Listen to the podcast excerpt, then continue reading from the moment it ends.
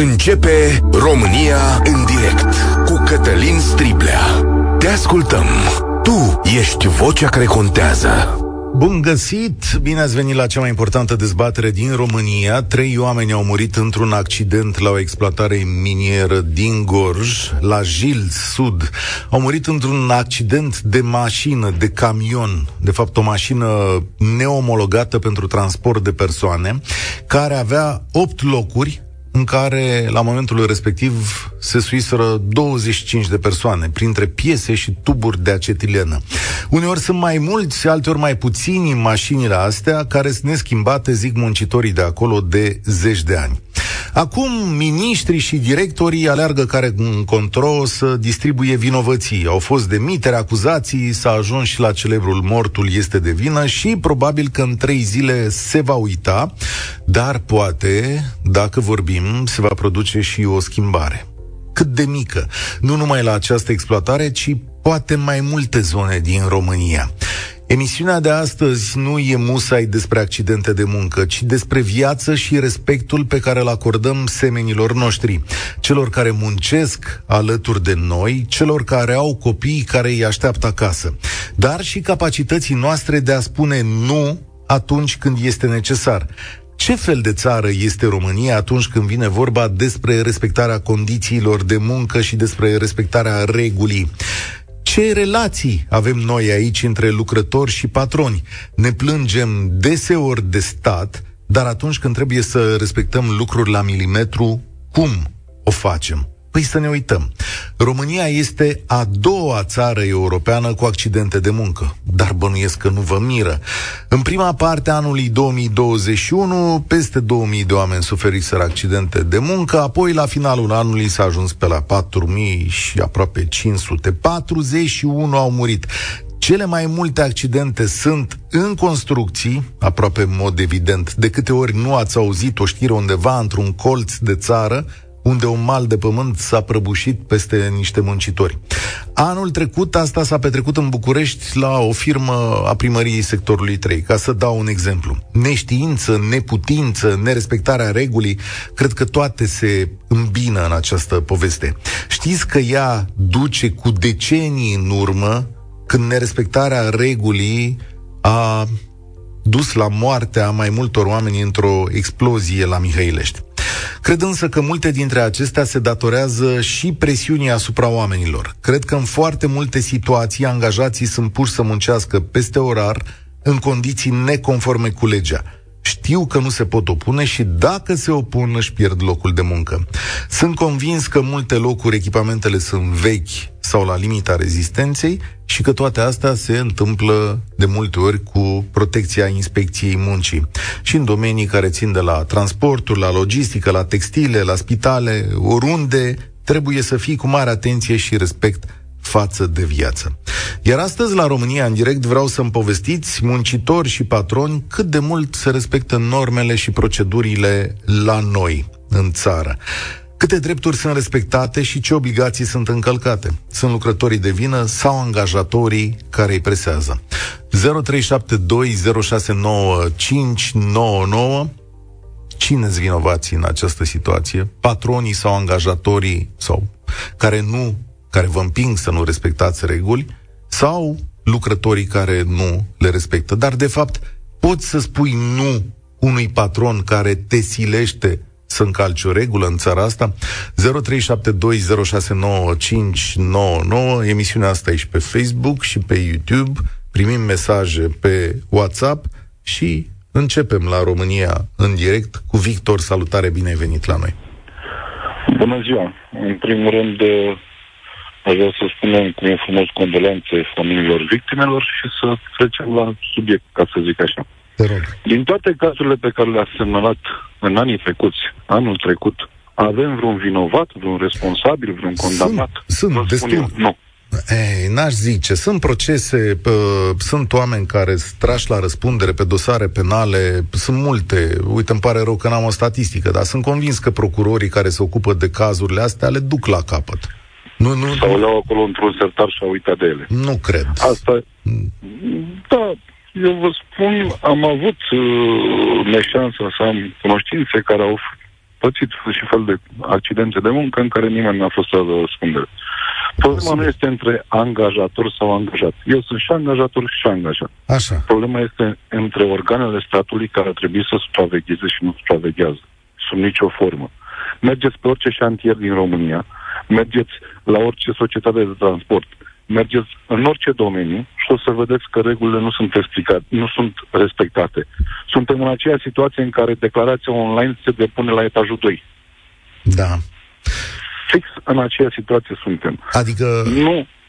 Da, mă tu iertați. zici, tu zici în felul următor, că dacă inspecția muncii ar veni cu asupra de măsură asupra acestor oameni, lucrurile s-ar așeza ceva mai bine. Asta înțeleg de la tine acum. Exact. Și dacă inspecția muncii ar veni efectiv să facă inspecția muncii, nu ar fi trimisă de X contra lui Y sau de Y contra lui Z. Dar Dar dacă noi, ești... instituțiile statului sunt folosite ca și arme unii împotriva altuia. Depinde ce culoare politică ai și cu cine simpatizezi. Și dacă cumva ai culoarea care la momentul respectiv președintele TCJ, uh, directorul de la ISC, directorul de la ITM, directorul de la în instituții sunt aceeași culoare cu tine, nu te verifică nimeni. Dar dacă ești, ești cumva angajat, dar dacă ești cumva angajat acolo, poți să-i spui nu patronului? Nu poți să-i spui nu patronului, pentru că în momentul în care ai fost angajat acolo, nu ai fost angajat uh, patronului sau instituției de stat, să nu înțelegem. Da, poți, patronului, clar, angajatul poate să-i spună patronului nu, fără niciun fel de dubiu.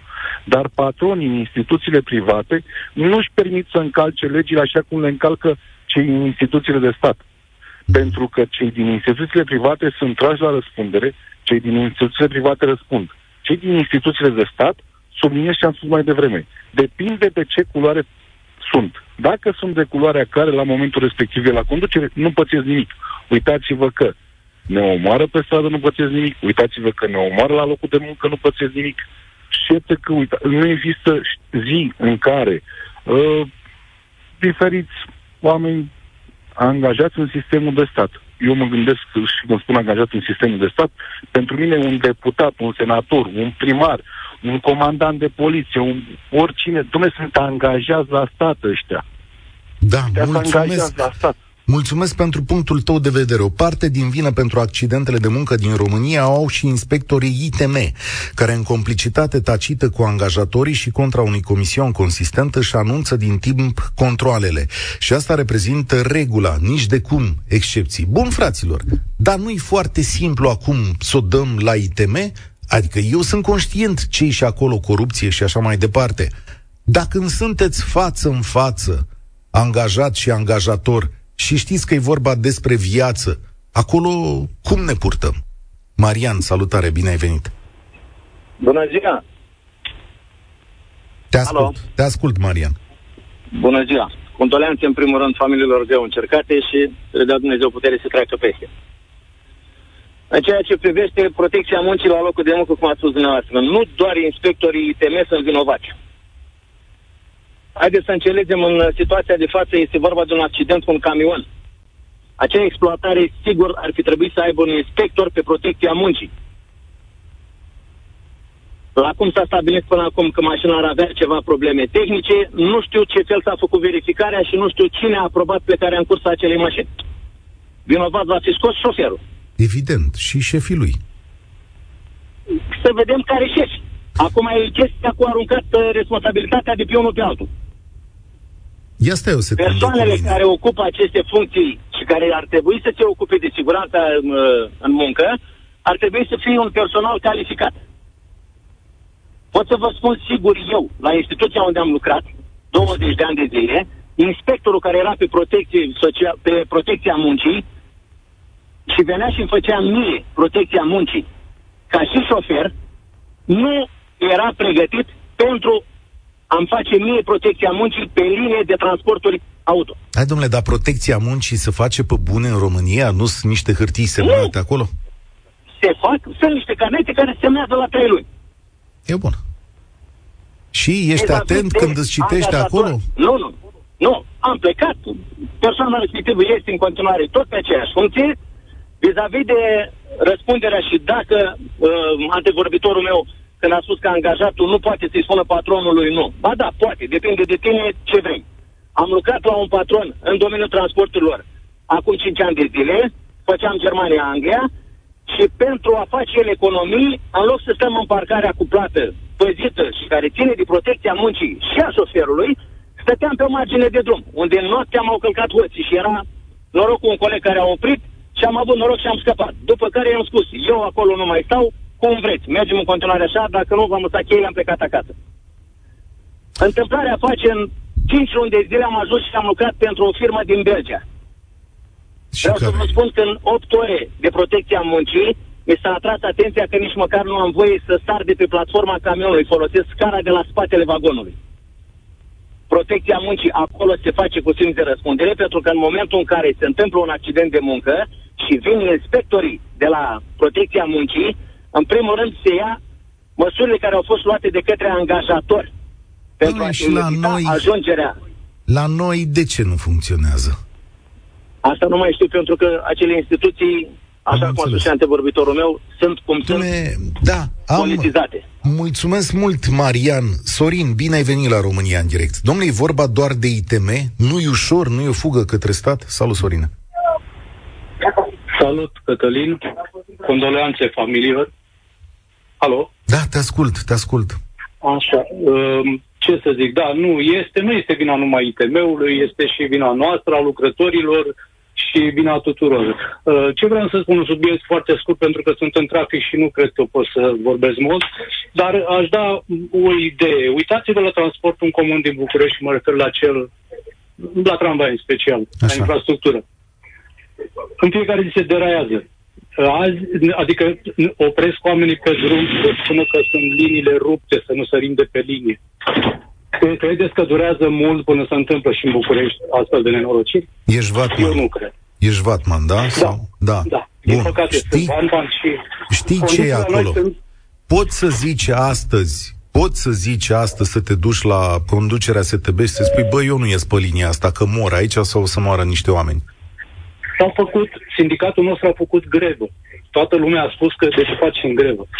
Am făcut pentru condiții de muncă și pentru siguranța călătorilor. Deci și pentru asta. Deci nu numai pentru noi. Deci condițiile sunt mult mai rele ca acum 20 de ani. Ce? Nu mai. Deci nu se mai fidează linii, se pun pietre între linii. Cu aia, aia am ajuns în epoca de piatră. Cât de Asta, aproape atâta suntem? vreau să spun. Deci, Sorin, am înțeles. Zim cât de aproape e un accident de tramvai în București. Păi, eu cred că în orice minut, în orice clipă se poate întâmpla. A mai întâmplat. De deraiere aproape, cred, dacă nu, săptămânale, deci nu se poate. Deci, nu știu ce să zic. Și de asta zic. Asta denotă că nimeni nu e interesat nici de viața omului, contează atâta cât poți să faci referitor la protecția muncii. Se face protecția muncii, într-adevăr, semnezi, dar după aia, pentru că suntem puțini care încercăm să facem ceva și minoritatea e foarte greu. Deci nouă ne-a rămas de pe timpul comuniștilor că noi trebuie să muncim, nu contează în ce condiții. Eu am o vârstă, mă apropie de 60 de ani, deci am un pic și ies la pensie. Mă gândesc ce o să se întâmple cu tinerii care nici ei nu sunt interesați de treaba asta. Mulțumesc mult. Țineți minte mesajul ăsta, da? Tramvai în București, apropo de protecția muncii și norme de siguranță. Este 18 ianuarie, 13 și 30 de minute. România în direct. Cătălin Striblea la Europa FM. Avem uh, două mărturii aduse de colega noastră, Gabriela Mladin, uh, din Gorj, de la exploatarea minieră respectivă. Vă invit să, să le ascultați, că sunt importante și uh, interesante. Erau 25 în acea tanchetă. Acest defaiem este și pentru marfă și pentru persoane. Ei spun că nu este.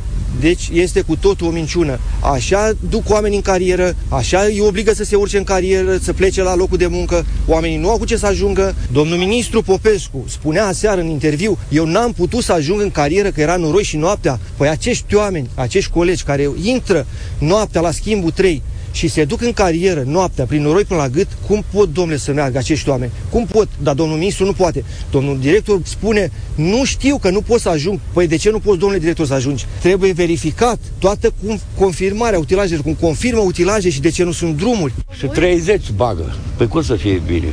Când le spui, du-te pe jos.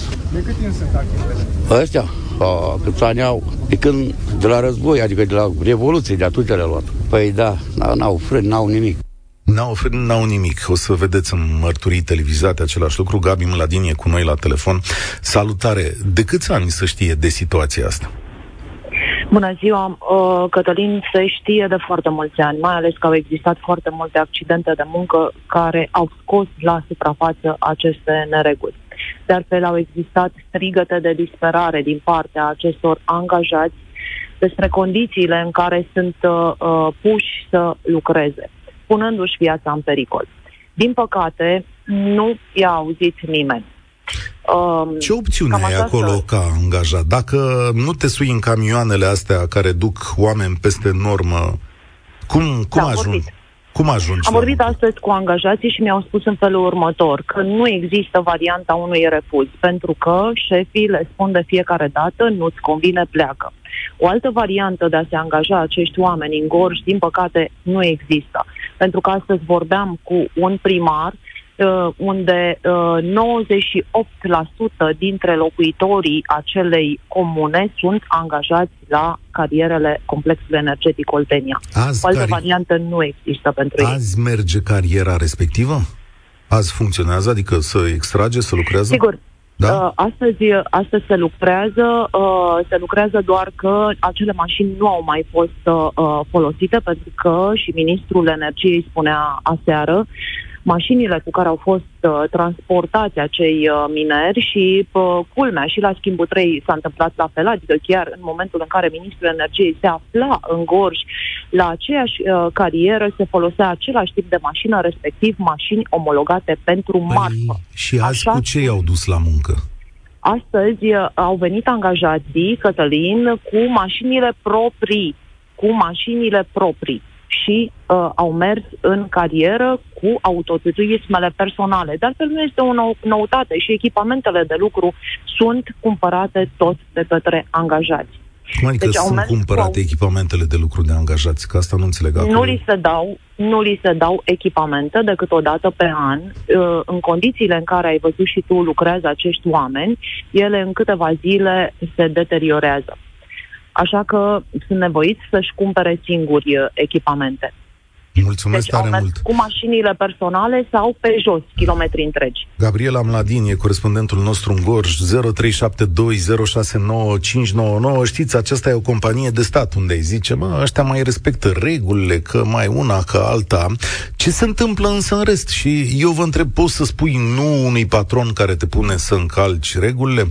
Și cine greșește mai des, patronii sau lucrătorii? Angela, salutare, bine ai venit la România în direct.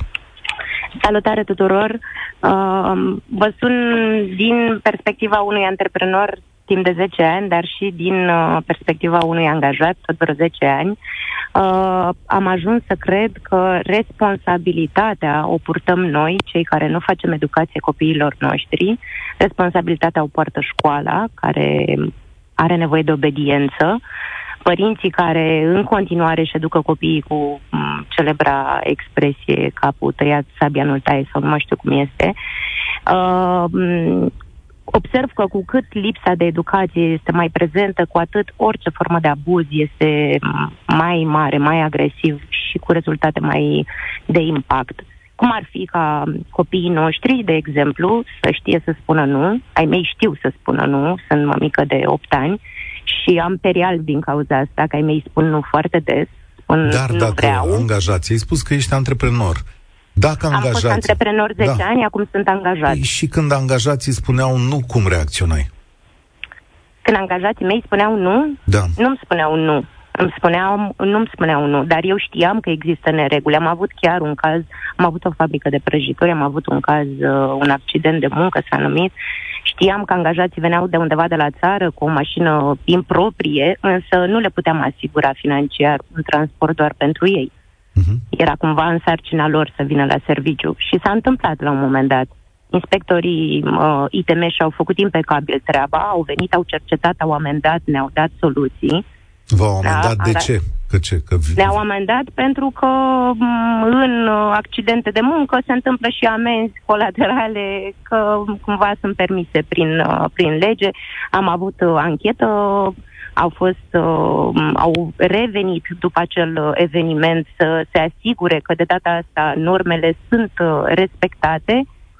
La un moment dat, pentru că am conștientizat toate riscurile care, la care se supuneau angajații mei, aveam 64 de angajați, uh, în perioada cu colectiv, uh, cu uh, riscurile la incendii, am decis să renunț la antreprenoriat pentru că n-am putut să mai mi-asum, conștientă fiind, toate riscurile și a preluat altcineva business-ul care funcționează. Stai un pic, că nu, nu înțeleg. Riscuri. Deci ce s-a întâmplat la tine în fabrică? 64 de angajați uh-huh. și tu vii uh, acum și spui, mai stați un pic că eu nu puteam să asigur toate condițiile acolo. La ce te referi? Ca antreprenor te gândești foarte clar de unde tai, Uh, care sunt banii pe care poți să-i aloci pentru toate procesele. Sunt multe procese, iar siguranța în muncă nu este uh, prioritate, din păcate. Adică, dă un exemplu. Suntem... Ce se putea întâmpla acolo, Angela?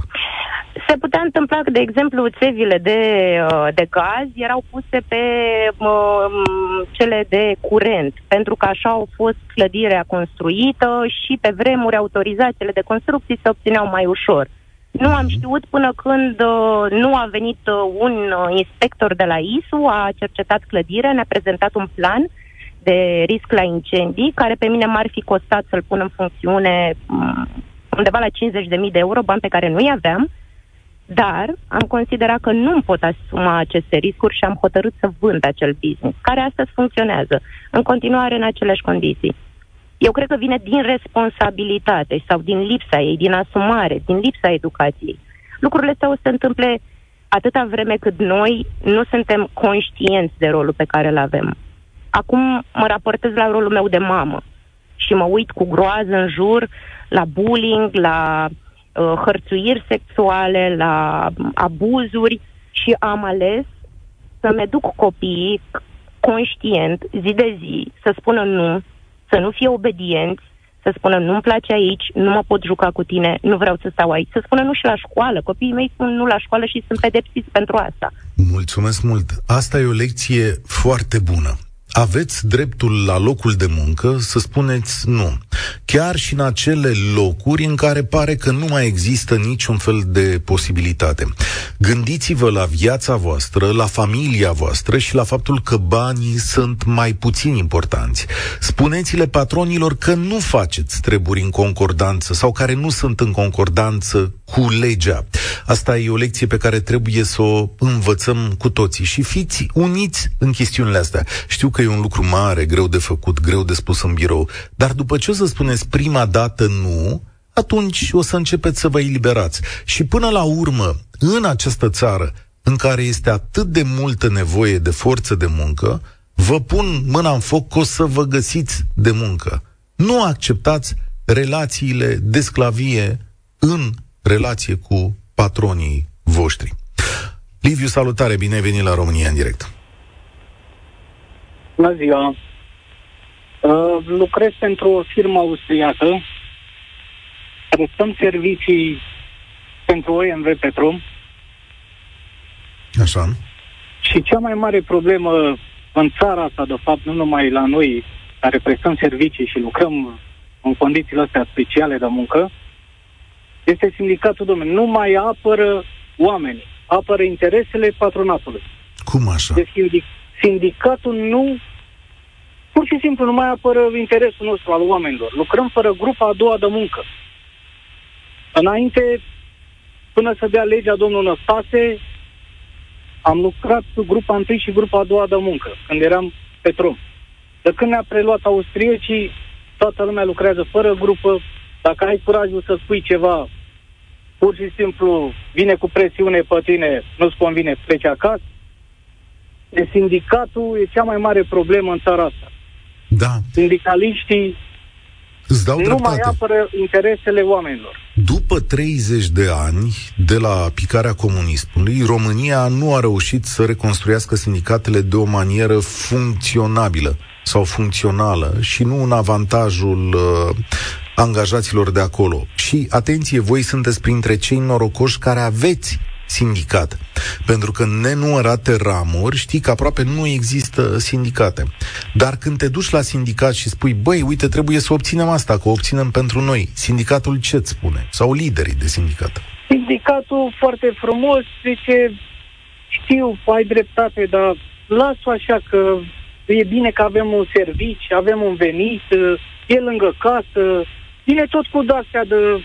Nu vine să-ți apre. De exemplu, ne vă spun, sunt parcuri unde au afișe puse pe, pe poartă la intrare cu pericolul cu tare. Sunt în afișe. Și oamenii lucrează în interiorul parcului în toxicitate. Nu au grupa a doua de muncă. Tot să vaită, Dom'le, ce facem cu grupa a doua de muncă? Nu ne dați și nouă? Păi ce? Nu, nu se poate. Aici trebuie să intervină sindicatul, să ne apere drepturile astea. Suntem expuși riscului. Inhalăm tot felul de substanțe. Nu ne apără nimeni.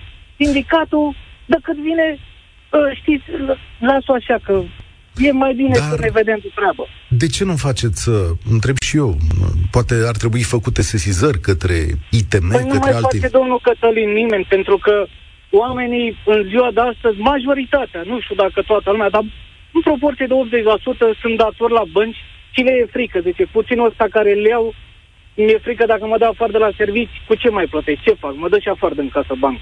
Mă duc afară la muncă, pe ce? Pe 2 lei. E marea problemă în țara asta sindicatele. Nu ne mai apără interesul nostru al oamenilor, al muncitorilor. Pur și simplu, nu le mai fac. Da. Te cred. Uh, nu am o soluție aici, nici nu vreau să spun că sunt și alte locuri de muncă e greu să te muți dintr-o parte într-alta, dar poți să o iei în considerare, adică până la urmă ceva mai bine se va găsi, dar atenție, ai mare dreptate și ai venit și ai spus unul dintre marile adevăruri. Sindicatele din România trebuie să lupte pentru uh, chestiunea asta, pentru drepturile, pentru drepturile voastre. E greu, domnul Cătălin, să lupte, pentru că le-au dat birouri, le-au dat mașini, sunt plătiți de ei de patronat și automat apără interesele lor. Decât vine pentru noi și tot cu amenințări la adresa oamenilor. Ce vă nu-ți convine plece acasă, mă? Scurt. Mulțumesc tare Poate. mult pentru mărturia ta. Da. Cam așa sună viața de la firul ierbii. Mă gândesc că la un moment dat unul dintre șefii de la sindicatele astea era un domn Liviu Luca, la Petrom Service, prim vicepreședinte al CNSLR Frăția. Săptămâna trecută făceam o emisiune aici cu un documentar recorder, dacă mai țineți minte, cu direcția de cu 2 și un sfertul de la poliție. Știți cine e șeful de la 2 și un sfert sau a fost șef la 2 și un sfert? Ginerele lui Liviu Luca. Păi ce încrângătură e în țara asta și stai să te gândești că între afacerile astea și între toate momentele astea pe care să văd milioane cu oameni, cu încrângătura asta de corupție și ce a mai fost acolo, sunt oameni care vor să le fie respectat dreptul la muncă, grupa a doua de muncă. E o diferență uriașă între ceea ce se trăiește cu adevărat și ceea ce se întâmplă la, cum ar veni, nivelurile cele mai înalte ale statului român. Înapoi la dezbatere. Aurelian, salutare, de unde ne suni? Salutare, din București te sun. Sunt uh, și angajat și uh, inspector de protecție a muncii de mai bine de 22 de ani. Am ascultat foarte mult uh, partea asta de politizare, să zic așa, acolo a predecesorilor care au vorbit la tine la um, radio și chiar le dau mare dreptate, fiindcă multe firme, cum sunt și eu, persoană fizică autorizată care și-a, că, și-a mâncat uh, uh, coatele pe băncile facultății și școlilor și au făcut cursuri de perfecționare și alte de-astea și și-au, s-au vândut doar pentru 50 de cenți, exact cum e titlul uh, acelui uh, uh, muzician din state. Ideea este că tot ce se întâmplă, din punctul meu de vedere, pornește practic de la grădiniță. Deci noi de la grădiniță ar trebui copiii noștri, am doi copii, fiul meu este în anul 3 la facultate la transporturi, fica mea este la o școală generală în clasa a șasea, ei habar n-au ce trebuie să facă în caz de necesitate. Sunt și inspector de protecție a moții și sunt și cadru tehnic PSI, sunt doi într-unul. Uh, mă doare sufletul fiindcă nu mai avem suport legislativ, iar cei care ar trebui să-și facă treaba, repet, de la grădiniță în sus, nu și-o fac. Spunem ceva. Când te duci în diverse companii unde lucrezi, unde ai contracte și, mă rog, probabil că da. vorbești da. cu oamenii de acolo, care sunt da. regulile alea nerespectate care îți sar în ochi? Adică unde sunt greșelile flagrante? Uh, în primul rând, de la bună ziua, am nevoie de serviciile dumneavoastră. Așa. Îi dai o ofertă scrisă, explici ceea ce trebuie făcut în continuare. Dacă se semnează contractul, din punctul meu de vedere, uh, cel cu care semnezi contractul are un pic de conștiință. Însă cel puțin 40-50% uh, deocamdată ne mai gândim, vedem ce bugete avem uh, și nu se întâmplă nimic. Uite, îți dau un exemplu, că am un mesaj în față. Te rog. Învață-mă sau învață-l pe omul ăsta ce trebuie să facă. Sorin, lucrez de 20 de ani într-o multinațională și niciodată nu mi-au făcut protecția muncii. În primii 10-12 ani semnam ca primarul fișele de protecția muncii, i-am spus respectivului de la firmă care se ocupa cu protecția muncii că nu mai semnez ca primarul și i-am cerut să-și facă treaba pentru care uh, firma la care lucrez îl plătește. Nu a făcut-o. Am aflat ulterior că fișa mea a fost semnată de altcineva. Zi tu, Aurelian, ce să fac? Poate să reclame la ITM acest lucru. Uh, este inspector de protecție a muncii și de ăsta la orice ITM din țară, deci la orice județean din țară, este inspector de serviciu de la ora 8 la ora 16, care preia aceste reclamații. Dar acum să nu-și dea și cu stângul în dreptul. Revin și din partea angajatului. Așa. În situația în care el o face și inspectorul de protecție a muncii, cum a zis și altcineva mai devreme, e în ghilimele mână-mână cu angajatorul, își dă cu stingul în dreptul și practic va fi întotdeauna o bilă neagră în societatea respectivă și se va da cât de curând dreptul de a părăsi societatea. Spune-mi un ultim lucru. Te-ai dus vreodată în, inspe- în inspecție? În consultanță. Ai văzut cei la fața da. locului, te-ai uitat da. și le-ai spus oamenilor da. aici s-ar putea să moară cineva și te-au ascultat da. sau nu? Da? Da, am fost la uh, una din societățile care își aveau sediu chiar la colectiv, acolo în uh, minunata aia fabrică. Mm-hmm. Am fost acolo, am văzut despre ce este vorba exact cu două luni înainte de colectiv și am refuzat serviciile acelei societăți. Aha, pentru că nu erau puși la punct. Nu, fiindcă mă, condițiile de lucru care le aveau angajații acolo nu au vrut să fie respectate așa cum am vrut eu. Adică am spus niște chestii uh, despre niște panouri electrice, acea doamnă a zis că nu poate să le scoată, că nu intră în sarcina ei și alte chestii. Am zis, doamnă, în situația dată îmi cer scuze, nu putem colabora. Și nu este singura situație, au fost mult mai multe situații în care mi-am dat seama că angajatorul efectiv avea nevoie doar de, cum au spus și ceilalți, semnăturile mele pe contractele alea. Restul nu-l mai deranja, nu vrea să mai fie deranjat de nimeni. Și am spus clar, nu, eu vreau să văd oamenii, vreau să mă văd cu oamenii, vreau să le țin uh, trainingurile care trebuie să le țin, să le citesc ceea ce este de citit, dar nu au vrut acest lucru. În situația dată, credem, în două luni de zile am încetat contractul de, de servicii. Mulțumesc mult. Un posibil răspuns la întrebarea de astăzi este legat și de serviciile medicale de medicina muncii, care de multe ori se oferă doar pe hârtie, fără ca medicul să consulte efectiv angajatul. Aceste servicii medicale obligatorii au ca principal rol stabilirea aptitudinii medicale aptitudinilor medicale ale angajaților pe o anumită profesie, cu riscurile profesionale aferente. E, nu vreau să intru în dezbaterea asta mai departe. Știu exact ce se întâmplă acolo. Aurora, bine ai venit la România A- în direct. Alo, bună ziua, domnul Cătălin. Uh, din păcate, lucrez la una din subunitățile miniere care aparțin în CEO-ului. În primul rând vreau să condoleanțe la familiile care, mă rog, au pierdut persoanele dragi în acest accident. Da, uh, din păcate, uh, cei de la conducerea CEO-ului se consideră stăpâni, adică moșieri și ne tratează pe toți ca niște sclavi. Explică. Dacă încercăm să ne susținem drepturile, suntem abuzați, discriminați. Eu personal, cel puțin de trei ani de zile, uh, trec prin aceste faze. Adică ai o luptă cu conducerea instituției? Da, da. Faptul că am încercat să-mi susțin și să demonstrez dreptul ce mi se cuvine, personal am fost uh, amenințată că atâta timp cât va fi acolo sus de președintele directoratului, nu voi primi nimic, nici eu, nici sora mea. Lucrez de 35 de ani în minerit, 28 de ani în domeniul financiar, contabilitate.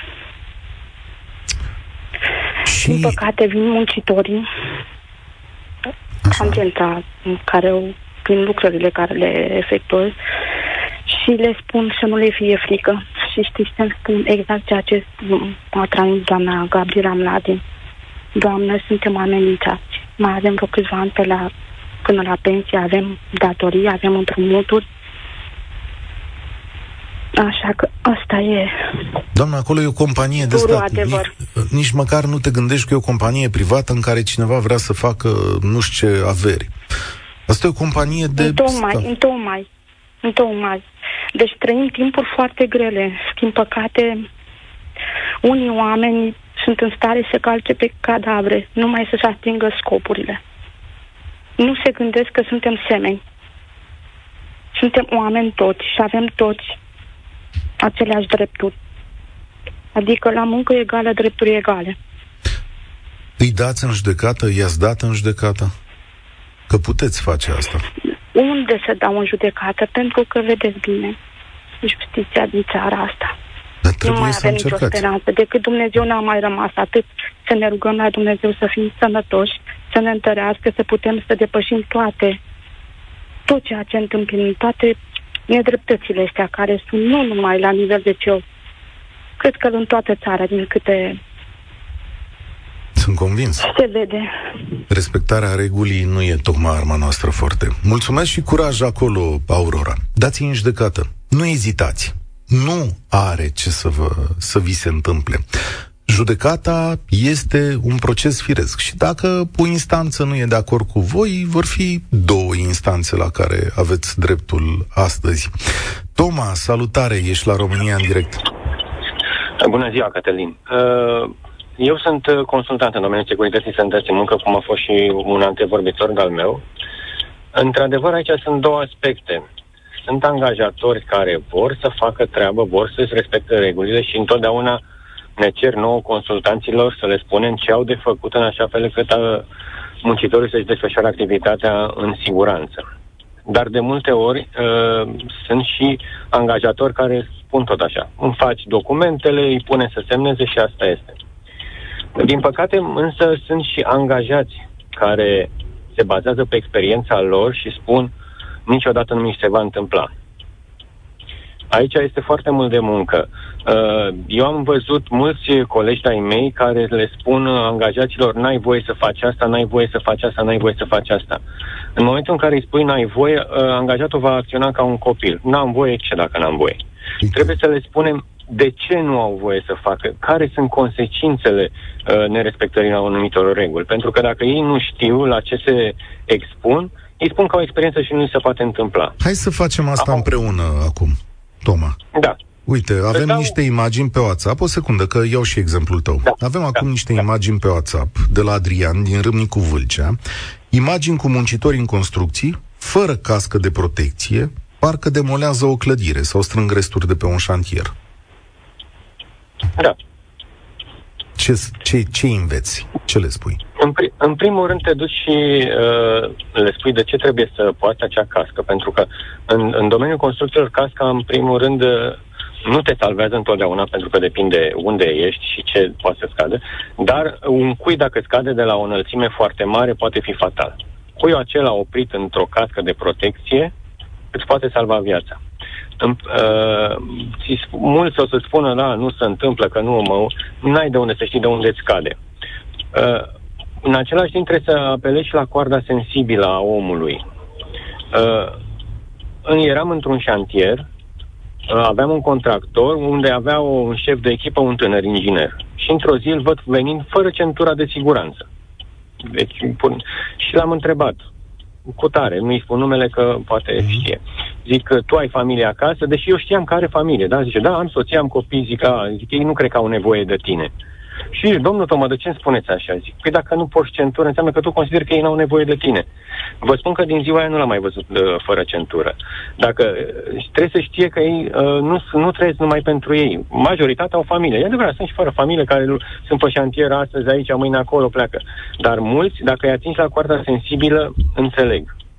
Mulțumesc pentru acest alt, sfat. Alt exemplu și gata, și, și mă opresc. Uh, un uh, Uh, manevrant pe cale ferată. Făcea, lega și dezlega vagoane. Uh, și în momentul în care cobora, el rămânea pe scara locomotivei, nu mai intra în cabină când făcea manevra. Și pe urmă cobora, lega și dezlega vagonul. L-am oprit, i-am spus, zic, știi de ce te-am oprit? Da. Zice, zic, de ce te-am oprit? Păi n-am voie să stau pe scara locomotivei. Zice, de ce n-ai voie să stai pe scara locomotivei? Zice, păi nu știu, așa mi-a spus ăla de la protecția muncii. Zic, hai să-ți spun eu. Zic, poți să ai o cădere de tensiune, o cădere de glicemie, să facă rău, cazi și ajungi sub roțile locomotivei. Ce da, nu m-am gândit la asta, nu o să mai fac de acum înainte. Așa, asta este modul de abordare și de a înțelege uh, uh, la ce se expun când nu respectă anumite reguli. Mulțumesc tare mult. Poate astăzi înțelegem un pic mai mult mai mult decât uh, ceea ce facem zi de zi. Eu doar vă rog să vă purtați cu ceilalți așa cum v-ați purta cu copiii voștri și cu credința fermă că și ceilalți trebuie să se întoarcă la familiile lor. Chiar și voi în momentul în care alegeți să respectați sau nu respectați sau să nu respectați anumite reguli. Faceți lucrurile în așa fel încât să ajungeți cu bine acasă. Asta e de fapt ideea acestei emisiuni. România în direct de astăzi se încheie aici. Eu sunt Cătălin Striblea și vă spun spor la treabă. Participă și tu, România în direct, de luni până vineri, de la ora 13 și 15.